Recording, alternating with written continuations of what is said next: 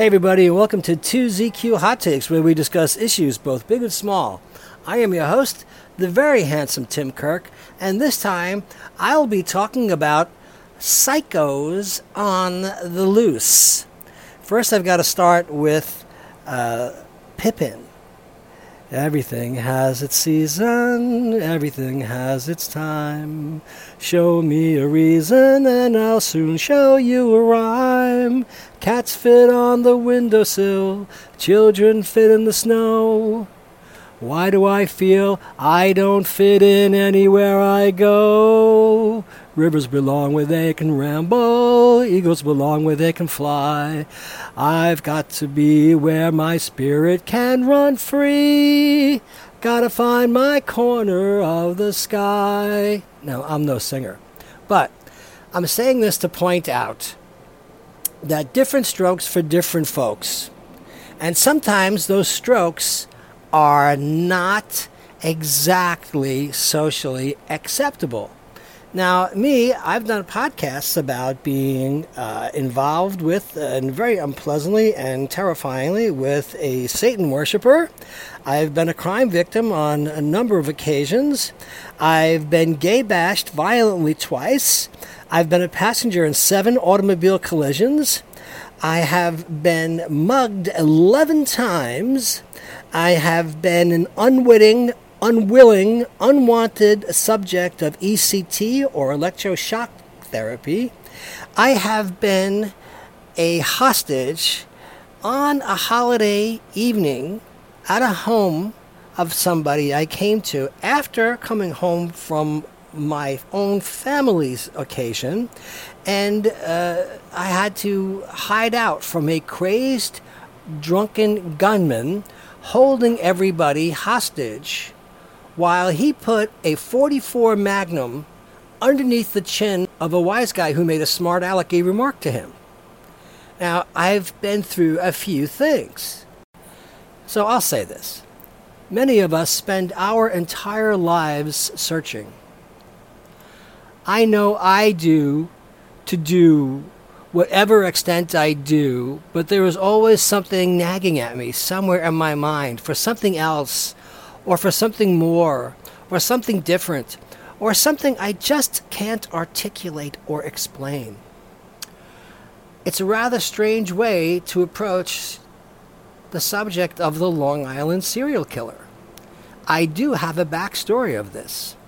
In the summer of 1980, I flipped burgers at Tobay Beach, the beach in Nassau County on the line between Nassau and Suffolk, just west of Gilgo Beach. I worked on the beach and I worked on the marina as well. I used to love to drive that very long stretch from the water tower at Jones Beach straight down to Captree, and you'd go past Rye Beach and Oak Beach and the famous Oak Beach Inn, all the way down to the bridge that took you over to Robert Moses State Park, which is the farthest west point of Fire Island. Now, at one point, a long time ago, there was so much beach erosion that the Jones Beach Parkway was in danger of collapsing. So the Army Corps of Engineers had boats and barges stationed a little bit offshore, and they were dredging sand from the water and then replacing it and piling it up higher on the dunes on the side of the highway. So it felt like you were driving through a canyon of sand at certain points. And beneath you, if you could see, you would see that the water had been eroding the sand underneath the pylons so that it was becoming dangerous. And I, of course, in my weird mind, thought that it was a strange thing to see, but also because I worked on the bay side in the marina at Tobay Beach, it was next to a federally protected bird sanctuary. So very few people were allowed to go there. And if you went anywhere close to the bird sanctuary, you were very likely bitten by gigantic green flies. So it was an unpleasant place to go outside of just the marina area. And I thought it was strange that you could do things there only with a federal uh, certificate or permit. And I remember uh, soap operas were filming there, and they were doing location shootings at this bird sanctuary because of whatever the storyline was. That was the closest place they could go, but it was a rather big deal. So it was relatively isolated. And when the Army Corps of Engineers had created all these high dunes on either side of the highway, I thought to myself, in the weird part of my mind, that if someone wanted to murder somebody, they could easily stash the body underneath these pylons. And when the boats came along, they could just cover people up. And you'd never be able to find them, or no one would be able to look for them, or no one would even think to look for them. And I said this to people, and they all looked at me as if I was crazy, or as if I was somebody who was going to do this. But I just thought it was a really strange thing. So, I've always kept that in the back of my mind. Fast forward to one night in the 90s. Bruce and I went to the Lure, a fetish bar at 409 West 13th Street in the Meatpacking District when it was still actually the Meatpacking District. It was seedy. The lure stood for leather, uniforms, rubber, etc. Mostly leather, but anything went. I looked at the overwhelming majority uh, of the fetishes, uh, which were the attraction to many patrons of the place, as mere window dressing. For me, anyway. But I learned about a number of people who hung out there who were looking for some Dom sub scenes including ones where they would be submerged or in some sort of binding costume where their breathing would be regulated via patches of cloth or rubber held up against their mouths and noses, or they would be in some sort of contraption where they would breathe through a tube like a snorkel, and all weird shit. I could never get my head around or have any interest in participating in. Not my flavor. But to each his own, said the farmer as he kissed the cow's ear, which is why I quoted Pippin, and I sang off key. There were occasionally uh, even Orthodox Jews who would come in in groups out of curiosity and ask people loads of serious questions and then suddenly leave. Uh, I got hit on by a well known porn star while waiting online to buy drinks.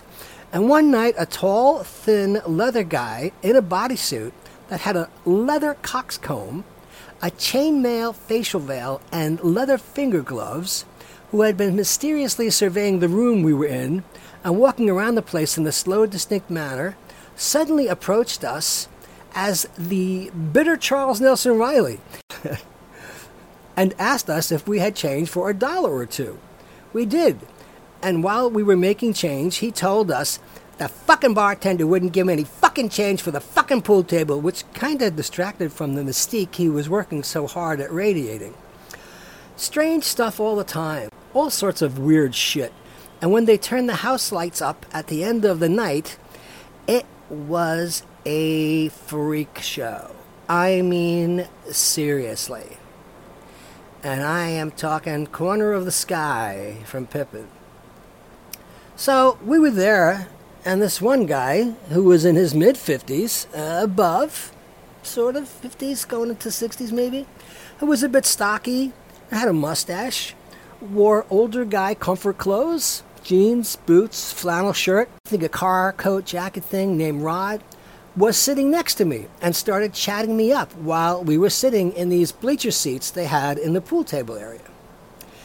He was proud of being on the cover of a zine at the time. I don't know if you remember zines, but in the 90s, pre internet, they had things called zines instead of blogs, which were small niche magazines and he proudly carried it around with him to show and tell anyone he could. And it was, you know, again, it was pre internet and made for a niche audience. Rod said he was a trucker. he was the featured cover guy for this zine. He said he lived in Toms River, two and a half hours drive away. He told me, and this chilled me to the bone, like as he was telling me, like when the crazy synth music plays on Law and Order and the witness on the witness stand starts to confess to the gruesome crime and it takes them all by surprise and grosses them out. I knew exactly then this guy was another John Wayne Gacy. Really. That he wanted me, and I assume anyone else who fit his mental picture after I flatly refused, to accompany him back to Toms River that night in his truck, and this was around midnight, by the way. Now, I don't know if this guy actually had a truck, if he lived in Toms River, if any of what he said was the truth, but this is how he portrayed himself. He told me that he lived at home with his 85 year old mother. He also told me that he turned the basement into a fully equipped black painted dungeon and that he had a steel chain winch with shackles that hung from the ceiling. Now, if he actually did have a home in Toms River, New Jersey, and he actually was a trucker and he had a truck, was his mother Norman Bates's mother, and she was the mummified skeleton remains sitting in a rocking chair? It's uh, quite possible. He told me that he wanted me to come with him right then and there so that he could take me, strip me down, shackle me, hoist me up to the ceiling facing down, and I assume drug me into unconsciousness, and then take a speculum type of thing that inserts into your urethra to widen it. Like, okay, this will be fun. I'm into it, man. Totally hot scene. A mutually gratifying, consequence free, erotic wild ride experience. and I assume he would stab and carve me into pieces and eat the body parts like a cannibal. And of course, I assumed that he wanted to tie my remains into a weighted body bag and toss them into the water nearby. I was fucking horrified, and this freak was totally nonchalant, which made it scarier. He just moved on to the next potential unsuspecting victim. Bruce still is quite uncomfortable even discussing this guy. Fuck no. And I have never got the chill of that sick motherfucker out of my head, and it was between 25 and 30 years ago. And how many other rotting remains are at the bottom of the river nearby, or have been buried and cemented into the walls of that house? And when people talk about this guy, Rex Heuermann, understand these people are very ordinary in their appearance and their demeanor, just like they say about Rex Heuermann. You would just take him for granted. But underneath lies a very, very sick mind. Be careful. Be very careful. Thanks for listening. See you next time. And as the kiddies say, Peace out.